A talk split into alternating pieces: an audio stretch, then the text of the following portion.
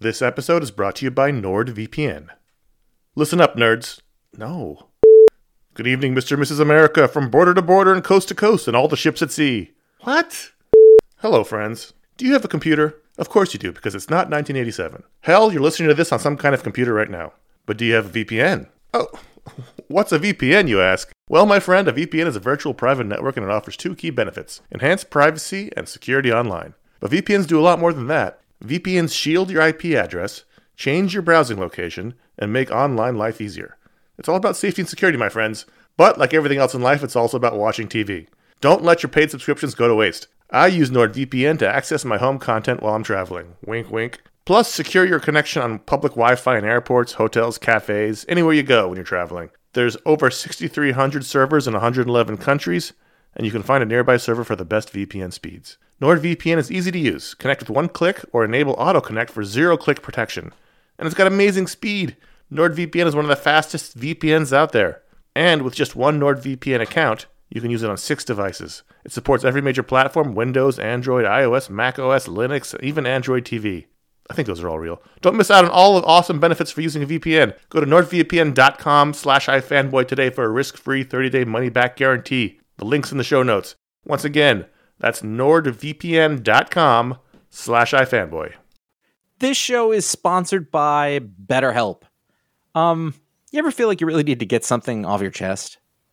This is a real thing. Like, if you're mad, if you're upset, if there's something going on, like there's often for me an idea. Maybe it's a wrong. Maybe it's a moment. It's an injustice. It's something that just you keep going on and on, over and over in your mind about it, and like that can create anger and resentment or shame, whatever it is. And very often, I have found — I am not a therapist — I have found that when you let it out, when you give it voice, when you say it out loud, sometimes it makes you feel better because you've expressed it, and sometimes it makes you realize, like, oh, this is not a big deal, but it's been stuck in my head. So you give voice to those things, and it can make you feel a lot better. And shock of all shocks, therapy is one of those things that can help you do that. It can help you be able to say those things in a place where you don't need to worry about the repercussions of it. Work your way through it, figure out coping skills, how to get around it. You know, find ways to deal with that stuff instead of letting it fester. If you are thinking of starting therapy, if anything I said sounds familiar, you're like, oh, maybe my life would be a little better if I could deal with that kind of thing, you should give BetterHelp a try. It's fully online. It is convenient, flexible. It is suited to your schedule. That's the idea. That's what they're going for. You can fill out a brief questionnaire to get matched with a licensed therapist. That's a big deal. You can switch therapists at any time for no additional charge. That personal connection, I believe, to be super important. Again, I'm not a professional. Get it off your chest with BetterHelp. Visit BetterHelp.com/iFanboy today. You get 10% off your first month. That is BetterHelp, HELP.com/iFanboy. This is the iFanboy Pick of the Week podcast, episode 539, brought to you by iFanboy listeners just like you.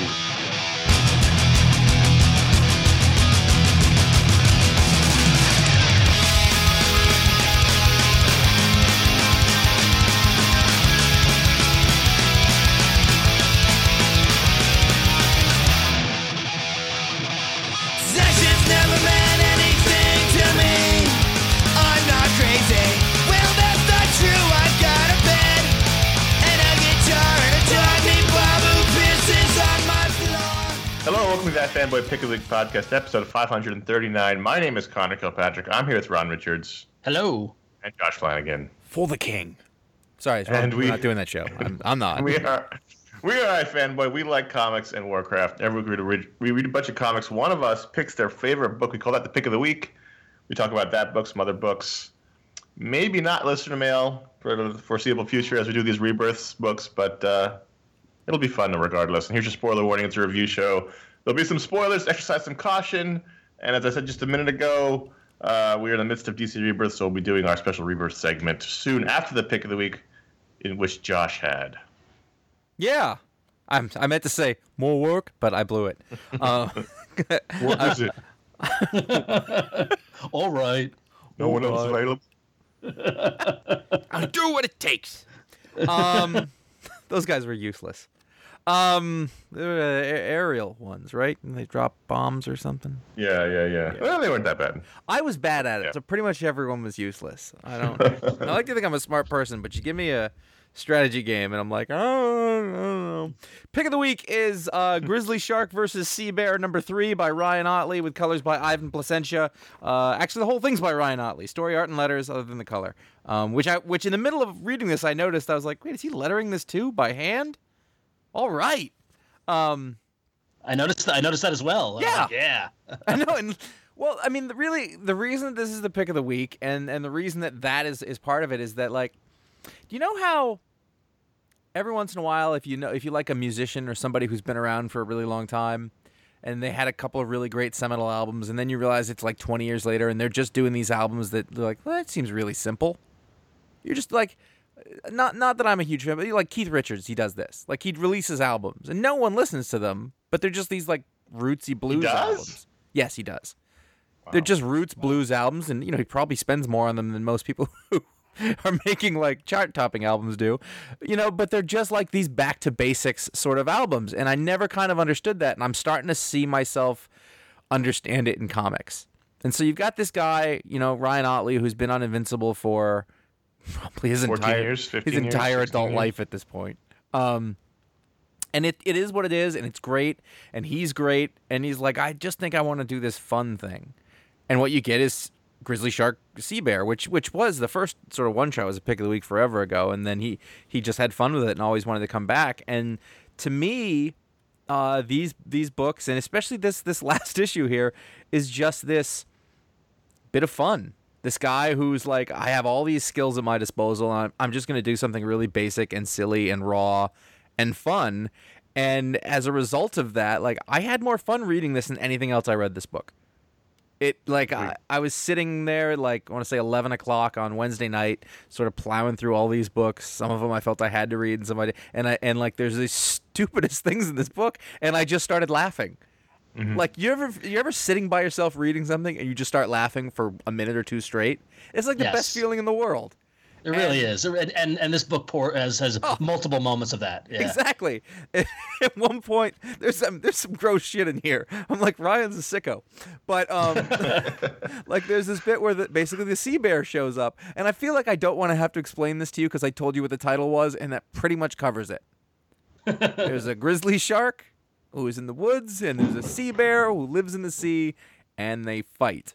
And at one point, there's this huge fight where the bear and the shark are flying at each other, and there's speed lines everywhere, and they hit the dirt, and there's one panel where the bear is about to strike, and he's like, "Rawr!" and the shark's fin digs in the sand and just goes, "Shuffle, shuffle," and he throws sand in this bear's face, and I just lost it. Because it was a really nice bit of dynamic timing. We've got all these things moving around, and then he brought it right down, just with the panel size and with the sort of hand-done lettering of the sound effect, and it was a really fun dynamic, and it was a great comedy beat that really takes skill to learn how to do on a comic book page. That really was the moment that I was like, I'm really, really enjoying this. And then the rest of it was just super fun to read all the way through, like the other issues, but this definitely had like a culmination kind of feel to it, where so he kind of went over the top with some of the layouts, and there was like these big epic sort of, there's a bit where there's a bunch of people flying through the air on one side, and then a bunch of sharks flying through the air, and they both sort of pop out of the trees as the sun is behind them in the clouds, and just like this kind of epic battle issue had a lot of good moments. But for me, I think the moment that stood out to me the most was so at some point, so the grizzly shark is tearing through the forest, and we have our little hillbilly protagonists, I guess, or the survivors, almost, like almost borrowing a page from The Walking Dead. They're trying to get, and it seems all hope is lost until the sea bear emerges from the water. And at one point, the shark that he's fighting gets thrown into the water, and we realize that the grizzly shark cannot swim, which I found very funny. And then later on in the issue, the sea bear goes to throw him into the water and misses the water and throws the grizzly shark into a boat, where the grizzly shark eats the people in the boat and then drives the boat back to shore. And that made me laugh. And he crashes. Just the shot of the shark driving a boat. It was just like... And there's two panels, and it's super. And, whenever anybody uses the push sound effect, Yeah. Like, he's just basically, he's just straight out raw having fun. This is what would be funny to me. And he's so skilled as a comic book artist that it totally works, as opposed to just being masturbatory, I suppose. It's just fun to read. And he drives that boat into the shore. The boat explodes for some reason. And then the next is a big panel of the shark coming straight at us, smiling. It's just, it's all out like comic book id throughout here. And it's really stupid and fun. And I don't have a lot of other analysis for it. I just really, really enjoyed it. And sometimes that's okay. Sometimes that's all you need. You know, like I think that there's nothing in terms of expressionistic art, and especially in front of comics, there's nothing better than a creator doing what they love the most. And this is clearly, you know, Ottley having fun and doing comics for himself. Well, you know, who cares if anybody else likes it? And he's lucky that he's got you that likes it. Yeah. I don't know if anybody else does, but you know, we put it up on Twitter. There were a few very positive responses right away, and that made me feel good. Because you probably got all the readers. Well, yeah. Well, because as you know, I've got a little bit of a shell shock issue with making the wrong pick for people's tastes, so, especially when it comes to DC. Well, it's on a big. It's always on a big DC week that I end up having it, and that's fine. Whatever. That's fine. But you know, like the other thing is, like I'm reading all these books. You know, I'm reading a bunch of the DC Rebirth books that I might not normally read, and I'm thinking about them a lot. And this was like a book I don't have to think about it. How much are you thinking about it? I mean, let's say I started Wednesday morning early. Right. We record on a Friday, so I'd say I want to say 85 to 90% of my waking time has been devoted to thinking about that. You know, I know that's not as much as you would expect, but it's the best I can cram out. I do have to sleep. But, you know, I'm just thinking about all those other things and what is it. And then when I'm reading Grizzly Shark and Sea Bear, like, I don't care. I'm just enjoying it. I'm like, it's really good and I'm enjoying it. And I don't have to analyze it. And I don't want that all the time. But it's just super fun. And, you know, I think if you dig like what he does on Invincible and you sort of like that bombastic style, this is it. Also just stripped down even more. And we're going to talk about... I'm going to do a quick bit on a Howard Chaykin book this week. And, like, that's Howard Chaykin's version of what he does for fun. Don't ruin it. We'll get there. I'm not. I just love that, like, you give an artist, like do anything you want, and you get such varied things out of it. Like, this is what Ryan Ottley gives you. That's what Howard Chaykin gives you. And everything in between. They couldn't be any more different. I love it. And that's really what it's all about, you know. So this definitely had its amusing moments. I could see why this would work for you. I don't know, and I don't mean that in like, oh yeah, yeah I see no, why I, you like this. I know you like it. No, it. There's no qualifications to this pick. There wasn't like there was nothing else I liked. There wasn't. I was just like, I looked at them and I went, that's my pick of the week. I wasn't even there was. It was the only thing that was even close, but for very simple reasons. Yep. All right. That's the pick of the week. So now we move on to the Rebirth section, and if you're new to the show this week, we were rating all of the DC Rebirth books.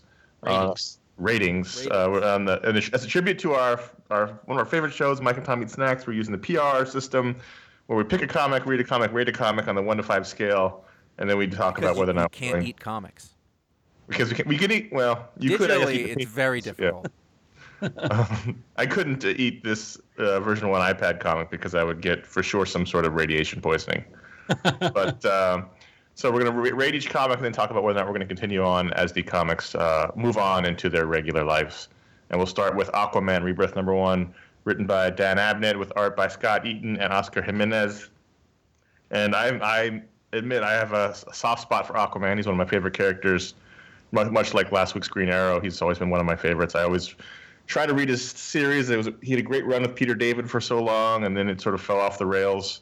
He had a solid run with Jeff Johns, and here we go with Rebirth. And I liked this, although this is one of those characters that didn't need to be changed a whole lot. And so he's similar to Batman in that sense, in that this is pretty much the same Aquaman as before, in the same world as before, sort of scenario as before. What I did like, though, is that Abnett added the tension in the marriage between Aquaman and Mera, or the relationship. I don't know if they're married here or not. I can't remember.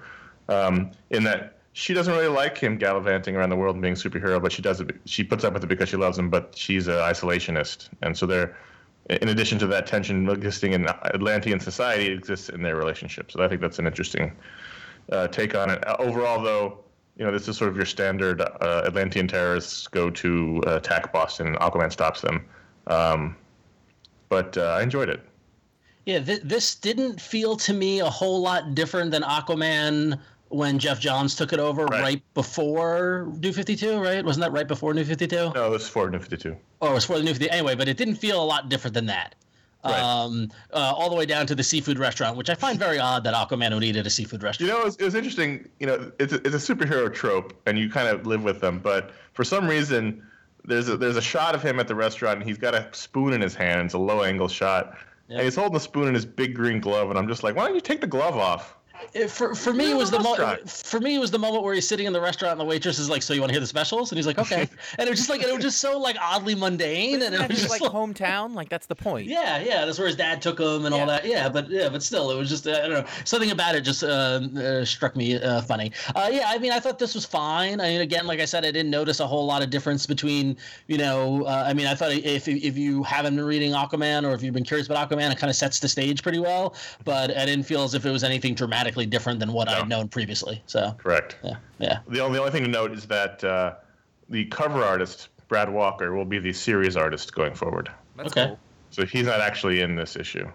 I really like the Oscar Jimenez wraparound art. The Scott Eaton art was like serviceable DC comic art, but the Jimenez art was actually really dynamic and cool. When I first started reading it, I was like, And then it changed very quickly. But I hate that feeling, though. But I really hate that when you get really excited and then they switch it up. Like, I understand what they're doing and they're getting the books done and all that sort of stuff. But that's like that happened with the Green Lanterns book last week. Yeah. And we're just like, come on, But anyway. So Brad Walker and Jesus Marino will be switching off on Aquaman. So I think they'll have a strong art team.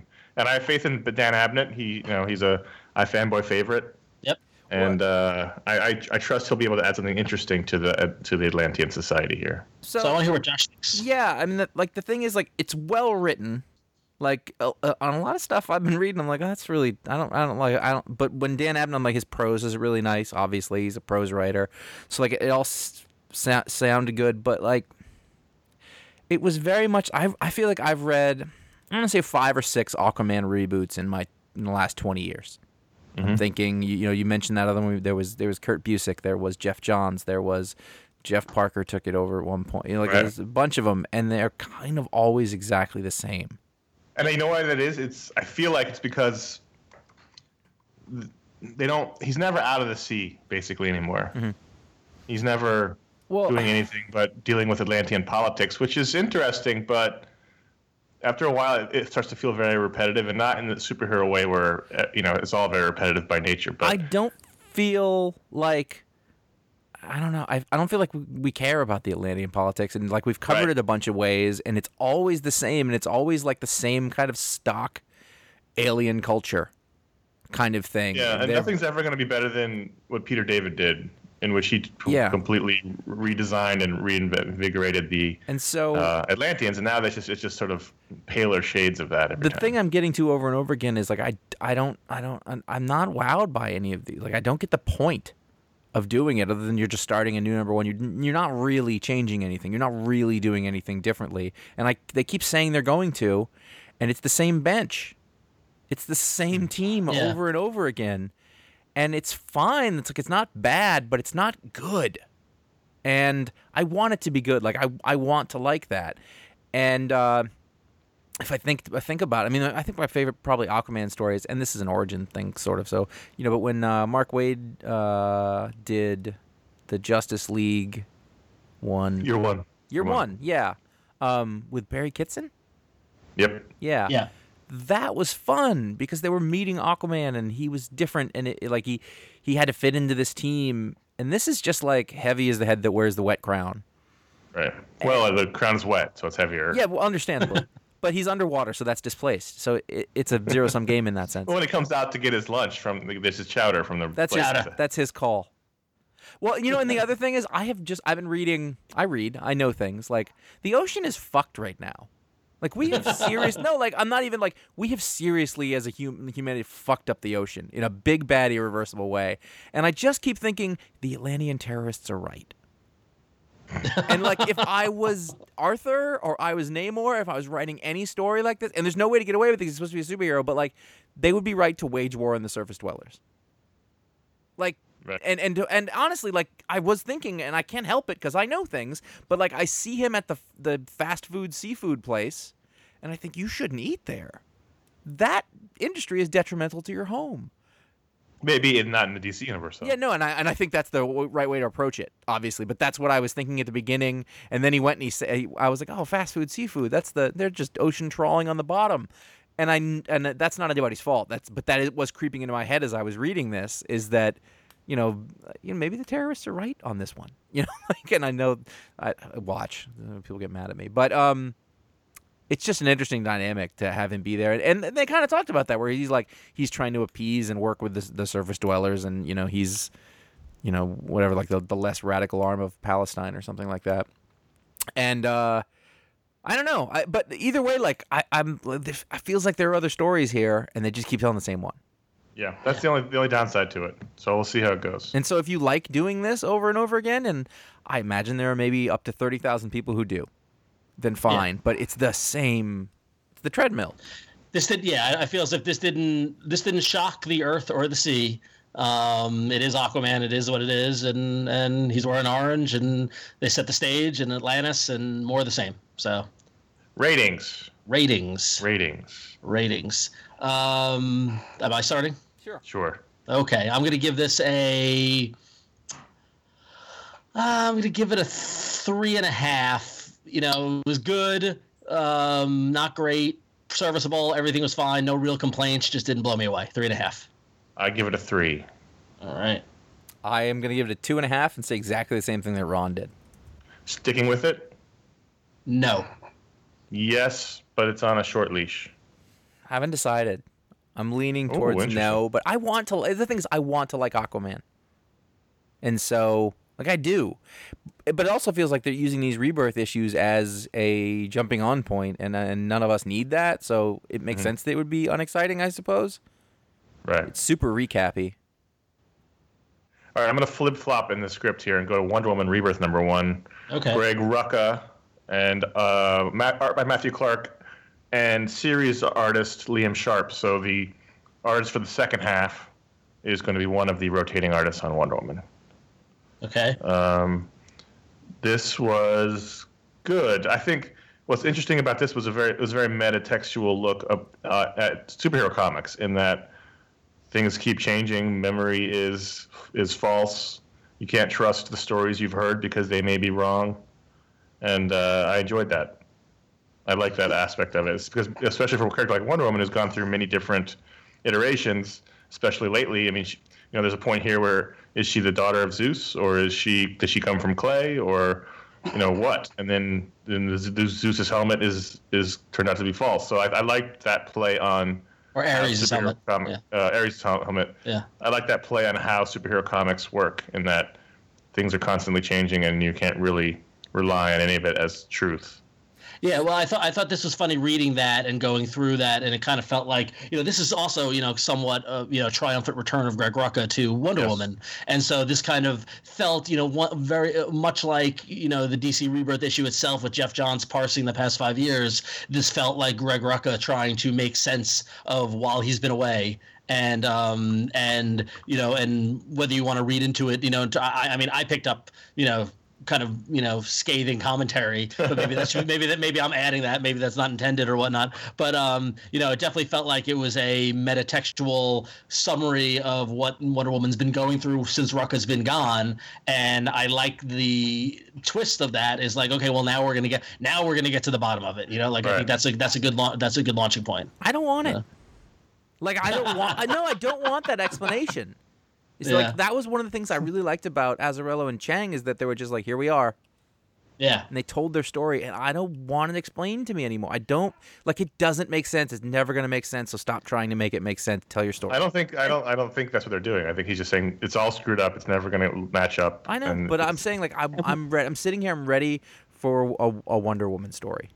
And what's funny is that, like, I at some points it was very unsubtle, you know, to the point of her taking off the New 52 costume and putting on the classic, you know, red, blue, and gold, you know, you know, uniform costume, you know, kind of right on the nose in that regard. And I mean, but the thing is, similar to how Josh is with me with Aquaman, I echo Josh in that, like, Wonder Woman's not a character that I have a lot of passion for or care about, and so, like, I don't necessarily, you know, I wouldn't say I don't want it, but I don't need it, you know, like it's I think it's interesting, but I'm not terribly compelled after this to, you know, to get to the bottom of it. That's personally me. I do. Like, I've read good Wonder Woman stories, and I really like her. I like the things that you can do with her. I like the things that you can say with her in the context of the world we live in. And I don't, like, this bit feels kind of like a waste of time, I suppose. Yeah. I want them to get to it. It's not bad. Well, like, it's the same thing as Aquaman. But yeah, but I don't have any complaints. This is the it they're getting to. You just don't like the it. Yeah. I don't know. Yeah, I guess. This is the story he's telling. Is he's, and that's sort of a Wonder Woman trope too, is to re-examine her origins, and redefine them. That's sort of the Wonder Woman story to tell. And it's funny because I love Greg Rucka. Yeah. But I didn't love his original Wonder Woman run at all. I found it kind of boring. I remember. Yeah, it was very heavy into politics, and her, you know, she was the diplomat, and it just wasn't a very exciting Wonder Woman. And this is, I'm hoping going forward. So what's going to happen with this book is this is another biweekly book, and one issue will be the modern day Wonder Woman investigating her past, trying to figure out what happened to her, and then the other issue will be Wonder Woman Year One, drawn by Nicola Scott. So it's going to be alternating issues. Yeah. That I wonder how frustrating that's going to be as a reader. Well, it's almost just like getting two Wonder Woman books. True. The alternate numbers. Yeah. It's just the only numbers will change. They're going to come out monthly, so it's not that far off. Part of that sounds interesting, but again, it's just telling an origin again. They should make them issue 1 and issue 1.5. Right. And issue 2 and issue 2.5. When ratings. How does the All-Star Wonder Woman fit in there? When's he going to get to that? It's already come out. It did, it actually? It already came out. Yeah, the hardcover came out, yeah. Oh, was that the hardcover, not his issues? Yeah. Well, look at that. I'm sorry. No, also, it was great. Wonder Woman Earth 1, that's how it came out as. Oh, right, yeah, that's what I was thinking. Yeah. Okay. You mean the Grant Morrison, Josh? No, what's his name? I can't think of his name. He only does Hughes. Now. Yeah, Hughes. No, that's never going to happen. No, also, Wonder Woman Earth 1 came out already. I just remember he's like, and this time I mean it. Sure. All right, so ratings. We didn't mention the art at all. I actually did like the art. I thought the art was, even though it was different artists, I thought the art was consistently quality, and I had no complaints about the art. I like Matthew Clark. And I like Liam Sharp, so I'm going to give this again a 3.5, in that it was solid, it was quality, I get it or whatever, but it just didn't blow me away. So you're like average. Your C is 3.5. 3.5 seems like a high rating to me. This is the problem when we get into the ratings. I mean, that's the ratings. 3.7? No, it's a 3.5. 3.5. Like that feels like that's like a B minus. Yeah, a B minus. I give it a B minus. Okay. I give it a 4. Okay. 2.5. Oh, wow. Okay. Sticking with it. No. Yes. We'll have to see. I'll probably read the next one. I'll probably need to read the next one. I'll read the Nicola Scott one, if that's not... That'll probably be the second issue, though, right? Yes, probably. Yeah. All right, moving on to my pick of the week, The Flash Rebirth number 1 from Josh Williamson, art by Carmine Di Giadomenico, who is... One of the series artists is going to be alternating with Neil Googe. Those are both really fun names to say for different reasons. And this is basically DC Rebirth number 2. Yeah. In that the story continues from when Barry and Wally met together, and I don't know, Ron, if it's because I'm enjoying the TV show so much, so I just love the Flash right now. But this felt very much like. Of the many characters I want fixed, and I'd put Green Lantern up there. The Flash is another one. I need to love the Flash again. And this one's actually telling a story. Yeah, like there's a thing that, and we don't know. We haven't seen anything else. We haven't seen anything else we don't know or don't understand or haven't seen. Like this, it does feel like one of those Flash stories that we've read before, but it's a new story at least. Like, I want to know how they're going to pull in, you know, Dr. Manhattan. I want to know how that all works. Well, that's what made me think when I was reading this. I was like, you know what? How are they going to do this? Because exactly, it's not like there's a DC Rebirth series that's going to tell that story. Is it leading to like their first event that's going to be about Dr. Manhattan? Or I have no idea where this story is going to play out. So that's what I found interesting about it. Right. And that's a feeling that's very different than all the other ones that I've read so far. I love the art. I like, you know, one of my big complaints has been they took the simplistic beauty of the Flash costume and made it overly complicated with all those dumb lines. And here they seem to get around, or at least the artist seems to get around that by making the lines more elevated lightning bolts. Yep. So while they're still there, they aren't really on his body. Yeah, they aren't as core to the costume as they were in the New 52. I can kind of live with that, but I like the way this book looked a lot, and this bodes well for the look and feel of the Flash series going forward. So yeah, it's funny because I feel like you took a lot of the words out of my mouth. Sorry. No, it's okay. No, I wondered if my excitement for this wasn't magnified by my excitement for the TV show and my enjoyment of the TV show over the past couple of years and the lack of Flash in my life. But that said, I thought, Josh Williamson is a great writer who gets, he's been doing Nailbiter over an Image, which is very kind of serial killery, but also procedural, kind of crime stuff. So he gets that side, the CSI side of the Barry Allen, the cop side of Barry Allen. It picked up the emotion from Rebirth with Wally. I thought that was good. He also loves the Flash.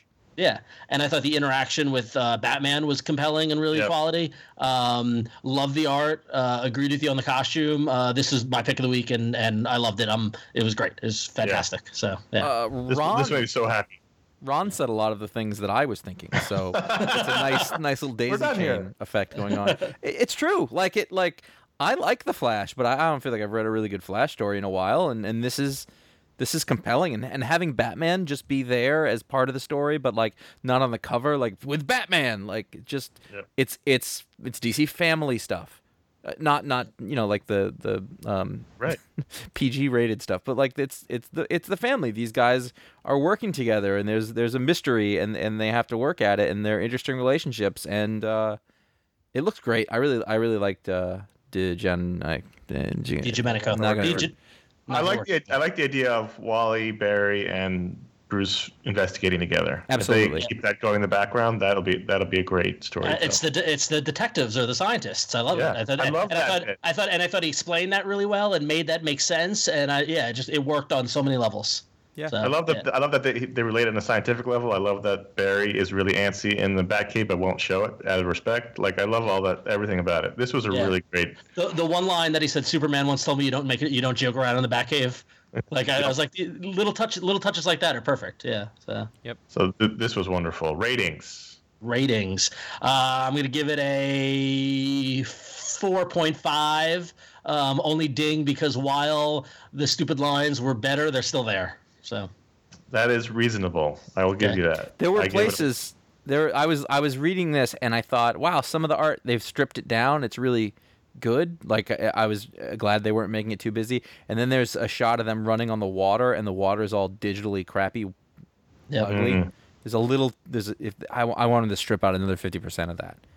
Yeah. Mm. Other than that, yeah. I'll give it a 5. Okay. Yeah. Well, I saw that coming. And you? I'll give it a Grumpy McGrumperson. 4. Strong 4. Right. A strong 4. Sticking with it. Yes. Yes. Yes. Yes. Absolutely. All right. So that's it for the Rebirth segment. Cool. Ratings. So yes. So it seems as if the Flash was the winner this week. The Flash was the winner this week. All right. That was the first one I read too. I was excited about it. Yeah. Let's move on where it starts getting muddled, in which the Rebirth books are not done, but we're putting out regular issues. But it's kind of a Rebirth book. Hey, listen, you gotta, the lights have got to stay on. The work's got to keep going. Well, the Superman Rebirth issue last week served as a launching point for all the Superman books. So it wasn't like they were going to do Action Rebirth. So Action Comics 957, we returned to the original numbering. Oh, wow. Correct. Throws me off on so many levels I don't even want to get into. However, this was the issue written by Dan Jurgens with art by Patrick Zurcher. Remember him? Yeah. I do. I loved the way it looked.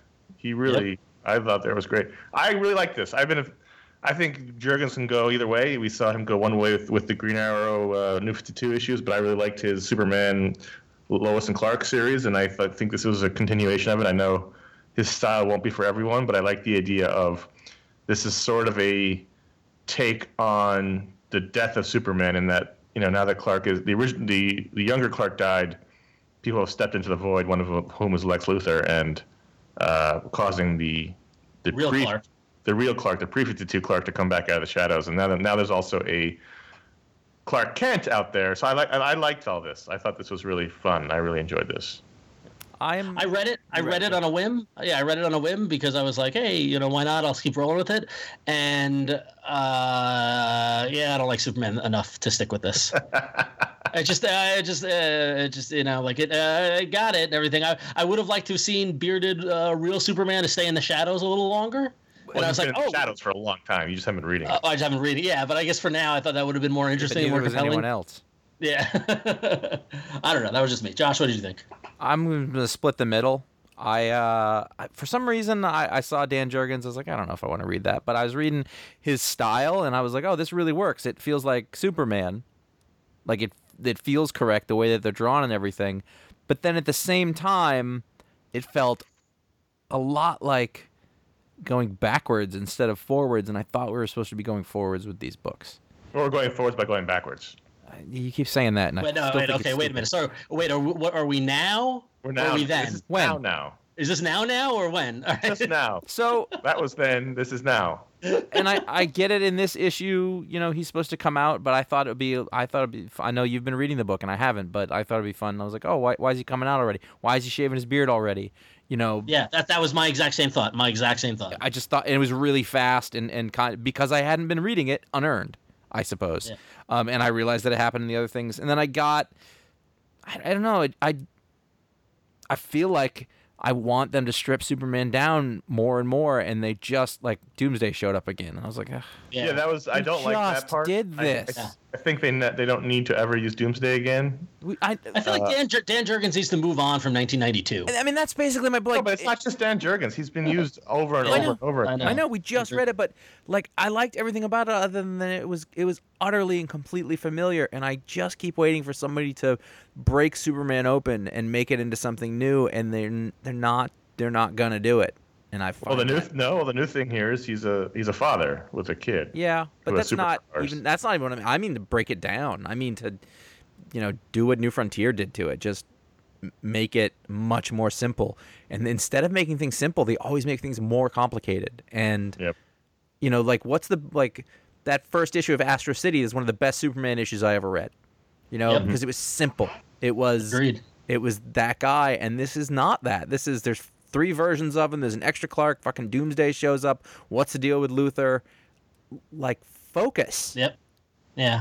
Well, I really liked the Luthor bit because, as we've discussed before, in Luthor's heart of hearts, he is Superman. So now, finally, he took his opportunity. I am now your savior. Worship me as you worshipped him. Mm-hmm. And that comes crashing down on him immediately. I like that a lot. But with this book, just like all the others that I read, they're not bad. They're not badly done. I just don't really like the direction that they're going in. So it's a different kind of criticism, I suppose. I really like the Zurcher art quite a bit, other than a few panels of Clark's face. Some of those were a little off, but other than that, pretty strong. All right. So Detective Comics 934, the other first issue, as they returned also to the old numbering. And this is sort of a return to the Chuck Dixon era. What I mean is, when Tim Drake came along, they ushered in an era of the Batman family. That was what that post Tim Drake era was defined as. Batman had this growing army. At one point, Chuck Dixon was writing all those books, Nightwing and Birds of Prey and Robin, and then they brought Spoiler in, and they brought Cassandra Cain in, and she had a book, and there was a whole big Batman family going on, and that feeling has not been around for a while. So this is what it seems as though the Detective Comics will be the return of the Batman family, written by James Tynion IV and drawn by Eddie Barrows. And so the question is that a good thing? Oh, totally for me, yeah, I love that. Yeah. Did you like it? I enjoyed this for a number of reasons. One, I'm a big Eddie Barrows fan. Always have been. He's great. Yeah, and he's always like, they always tease him. They're like, here he is, and then he's gone after 3 issues. Right. So that's always the worry.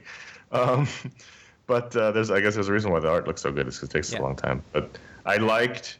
So the conceit of this story is that Batman needs the kids to be trained. So he calls on Batwoman, since she's a military and has experience with training. And as also it turns out, they are related, which I actually did like. I didn't think I would at first, but I did. Mm-hmm. Her last name is Kane, and we've established that Martha, Bruce's mom. Oh my God, that's Superman's mother's name too. Are we best friends?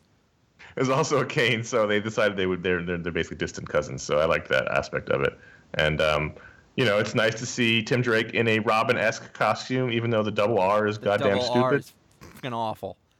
And I like Spoiler. I like Cassandra Cain. I can live with the outfit, which looks exactly like the one from the Avengers a couple years ago. That one, that mystery character that turned out to be Hawkeye. Oh, Echo? Whisper? Ronan. Yeah. Her name was Echo, wasn't it? Yeah, her name. It was Echo in the costume. Right. Okay. And then, wait, hold on. Before we move on from that, like that Batgirl costume, the original one from that series. I don't even remember who did it now. It's one of the best costume designs in the last 20 years. The one with the cover of her mouth? Yeah. Yeah. Yep. Yeah. Yep. Why? Agreed. What the hell? She's not Batgirl. Barbara Gordon is. It doesn't matter. Make her look cool. This is cool. Not a good design. They kept the mask. She still has the stitched-on mask, but the rest of it looks dumb. They've included Clayface for some unknown reason. And, I like that. I really like that as a curveball. It'd be very interesting, and I like the conceit. I mean, I like the family. I as long as Robin's cape covers the double R as much as possible. Is the double R worse than Alfred's hand? No, but it's in the discussion. It's like 80%. It's in the mix. Yeah. Yeah. But I like, it felt like Tim Drake. Yeah. I liked the little scene he had with Spoiler. James Tynion IV is not a writer who has ever blown me away. Yeah. He's always been someone who has gotten the job done and been serviceable, tells solid stories. He's a Scott Snyder protege, which is not surprising he got this book. Yeah. But I'm waiting for him to tell the story that makes me go, okay, James Tynion IV is it. But I haven't read that story yet. Maybe this will be it. My complaint about this is almost the opposite of all the other books. Is that it did feel different. It did feel like it was moving. It did feel like it was breaking it and reforming. I like the family. It's just kind of overly explained. It was very set up-y instead of doing it naturally. Spoon feeding us, I suppose. I didn't love the style of it, but I think it's a compelling start on a journey from a concept point. Whereas all the other concepts is like, why have we seen this before? This one, it was like, okay, here you go. Let's build that together. It's just, boy, those costumes are ugly. Yeah. Ron, what'd you think? I didn't read it. That's a review of its own. Yep, there it is. I did read Daredevil number 8. Which is continued to be written by Charles Soule, this time with art by Goran Sudžuka, who I adore. And this issue was fantastic, I thought. James Bond Daredevil? James Bond Daredevil, interesting use of his powers. Basically it drops us into a story where he's in Macau in a high-stake poker tournament, and he's playing Texas Hold'em poker, and he cannot see his cards, and he's completely playing off of the reactions of the other players, as well as his just let the dice roll. And I thought that was great. I thought it would, the tension was there. Dropped us into a scenario where we didn't, we're like, okay, what's going on here? And then came and told us what was going on. We had a great little kind of climactic battle between the pro poker player who's also a telepath, and there's and because he's tapping into Matt's mind to see what Matt sees with the cards, but Matt doesn't see the cards. I thought that was really clever, and Matt trying to protect his identity on the telepathic plane. It had a lot of things going for it, and then it ends with Daredevil meeting up with Spider-Man, which is always fun. Well, and let me ask you a question: can that stupid fucking glowing spider ruin a whole comic book? No, I mean, it's almost stupid, close. Is it's the close, stupid? Yeah. Let me ask you this: is the stupid fucking glowing spider worse than the double R? No. Really?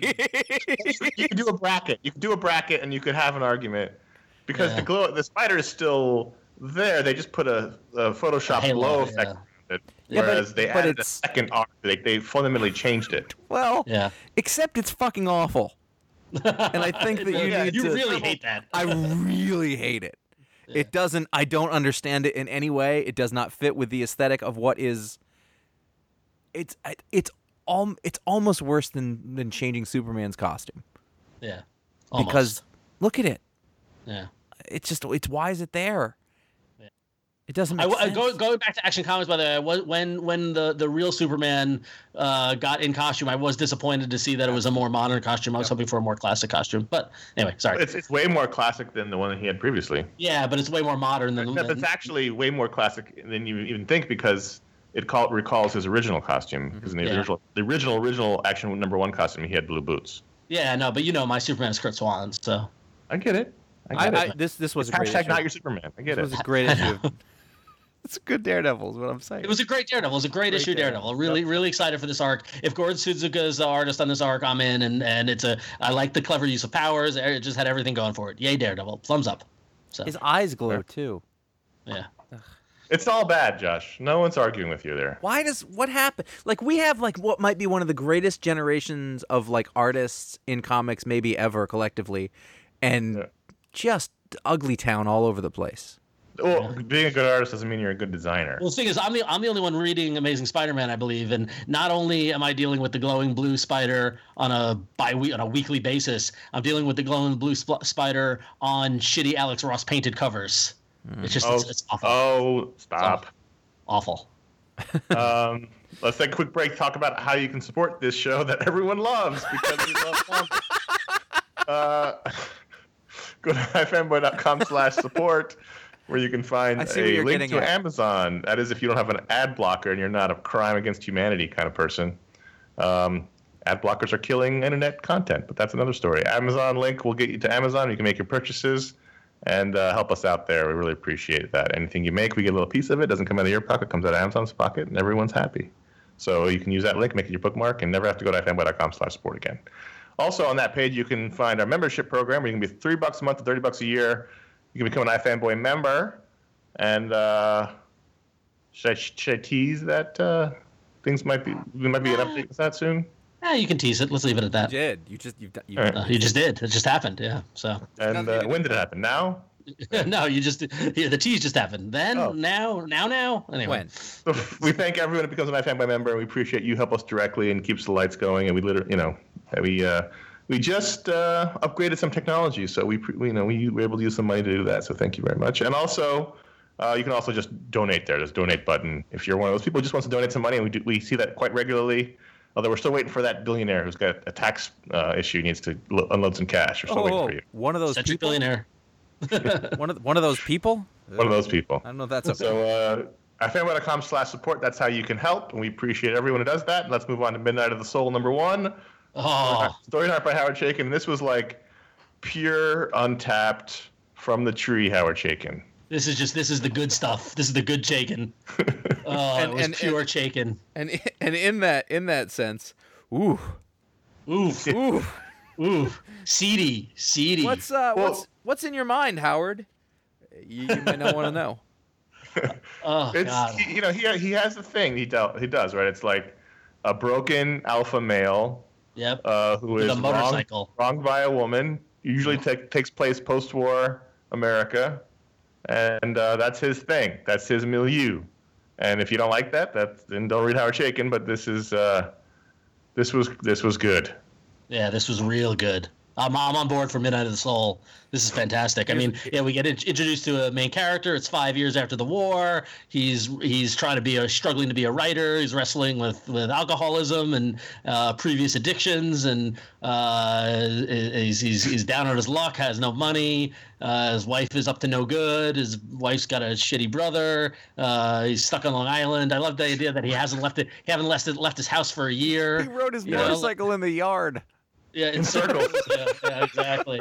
I feel like there'd be no grass, like not just a dark. Yeah. Well, no, yeah, there was a dark circle, yeah, but now he's discovered what his wife has been up to, and now he's gets on the motorcycle and he's ready. He's heading into the city. Oh, this is great. So love it. Good Chaykin. Really yeah. Real good Chaykin. Blowjobs, Nazis, and motorcycle jackets. All you need. That's all there is. The Vision, number 8. Tom King, Gabriel Hernandez-Walda, Jordi Belair. They have a dog now. So that's and an uncle. Yeah, I almost felt like I missed a thing. And then I was like, whatever. I get it. I'm going with it. Things are moving forward. I was really happy about that. I just, I really liked it. Yeah. I liked it a lot. I like that every single thing is damaged in this. Yep. Like there's no. This is the American beauty of comics right now. It is. There's no one's coming out of this like, oh, we can say it. Like I don't know how you rescue the Vision himself from this other than he's a robot. Right. Or you just keep it in its bubble and you don't worry about it. That's also fine. Yeah. That's totally fine. Sort of its own continuity. Don't worry about how it connects and or how the Vision fits. Although the Vision's always been sad, right? That's always been one of the compelling things about the Vision is that he's a sad character. Is he? So he's almost neutral. Totally. There's always been a bit of sadness to him. Yeah. Agreed. Even an android can cry, Josh. I just love him in clothes. Yeah. He has nice suits and jackets in this. It's very they all. I love that he decides they all need to go out to eat in the restaurant, and by going out to eat, they just sat there. They ordered food, but he's like, "Don't bring it to us. Just wait 45 minutes, then bring me the bill." It's just so weird. Not quite getting it.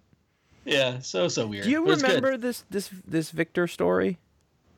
Like yes, of course. Yeah, it was Runaways. It's in Runaways. Oh, is that what it was? Yeah, it was Runaways. Yep. Okay.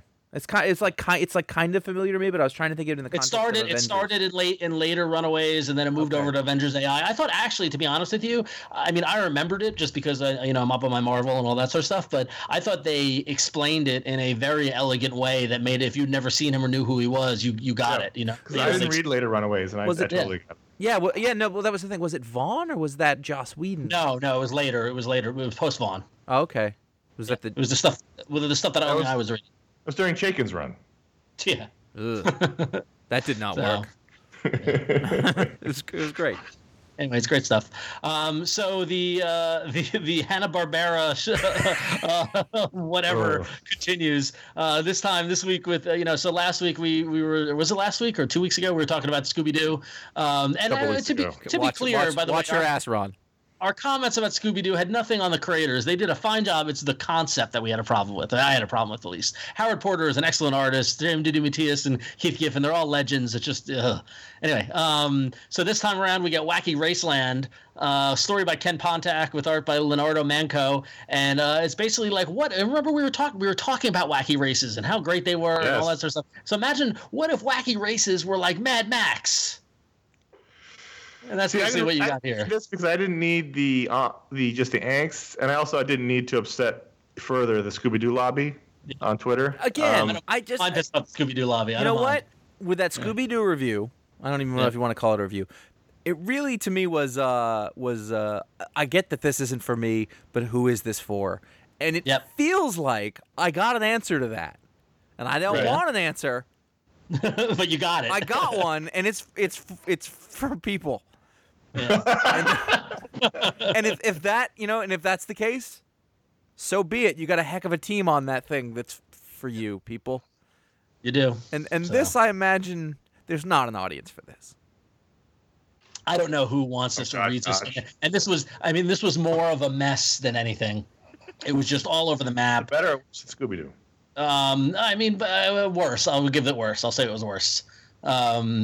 I don't know. I mean, playing a guitar that had flames coming out of it. No, that would have made it. Well, that's what I was going to say. Like, I think the only way that you can make this work is to have it be like, take that word that wacky that's in your title and just run with it. And I don't usually see DC do that. So, I mean, that guy, you need a guy with a guitar on elastomers with flames. Yeah, there was no wacky to this at all. It was just really heavy, And the thing is that like you know that it's supposed to have metal, soundtrack to it, but like not good metal, I feel like you could do this and make it super post-apocalyptic, but it almost works only if it's like self-aware. Yeah, it's wacky. I mean, it's based off something incredibly silly.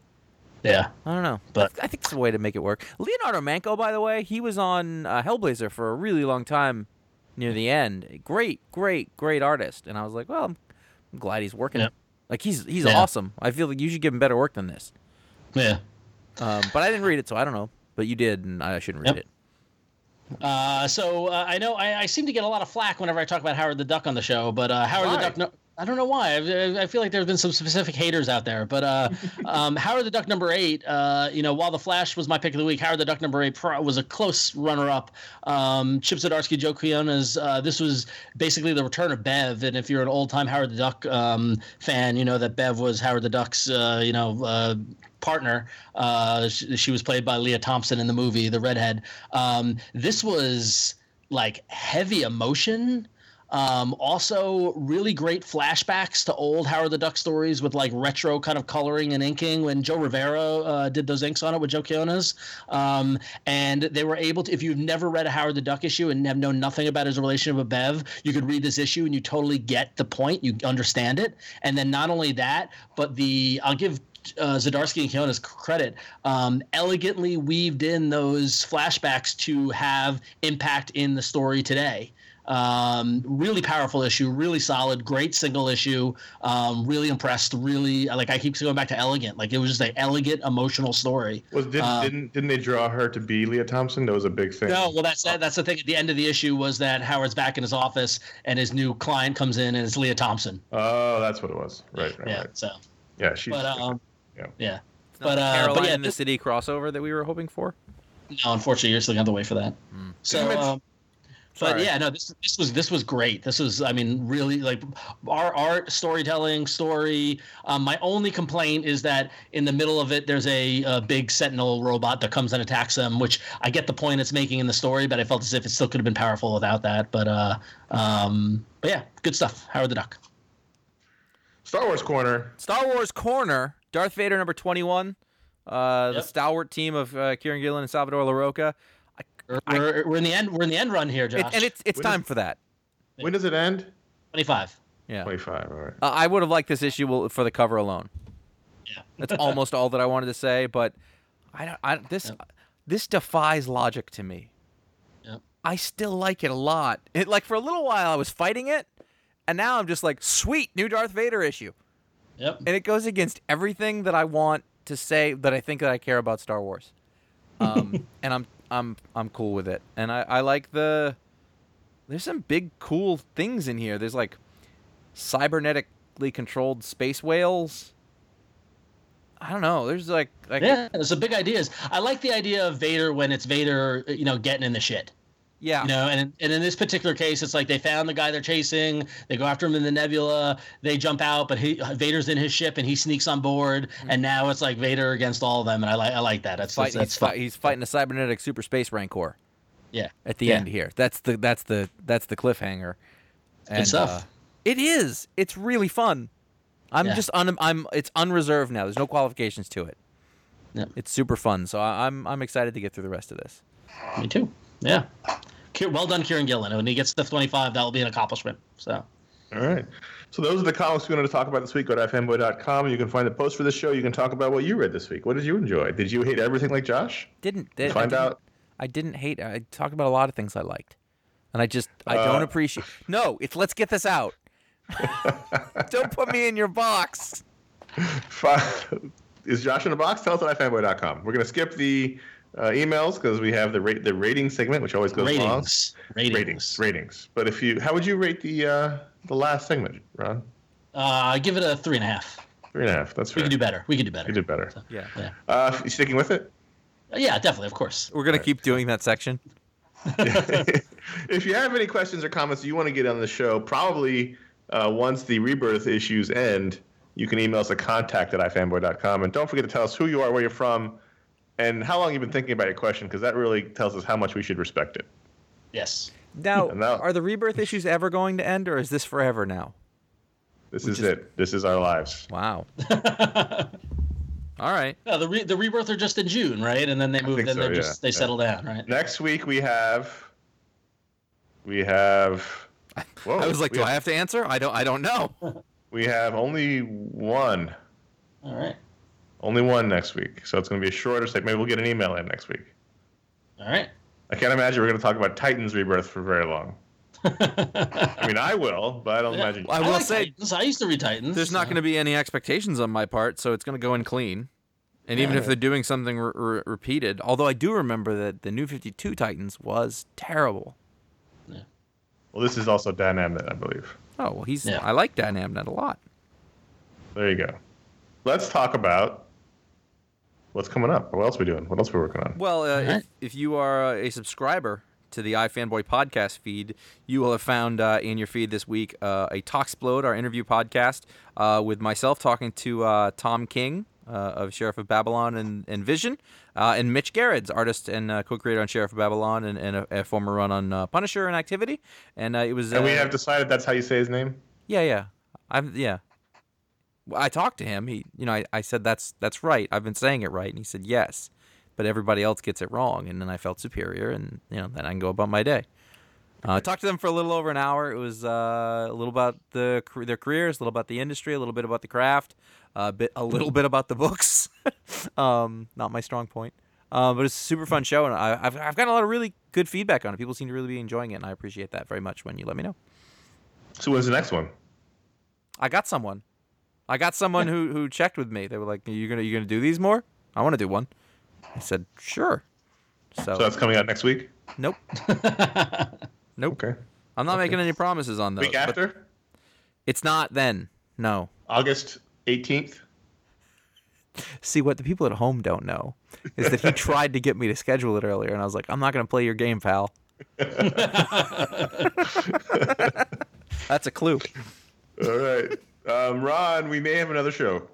Yes, we may have another show if we can work things out. We are all longtime fans of the video game franchise Warcraft and World of Warcraft and all that stuff. And this weekend shows the release of the Warcraft movie. And if the stars align, we're gonna get together to go to watch it and then talk about it. So stay tuned for that. Our intention is to do it. However, we've run into some scheduling problems. Yep. There is a chance it will not happen. So if it is. Merry Christmas in June. If not, I imagine you're going to live without it, so that's fine. Yes.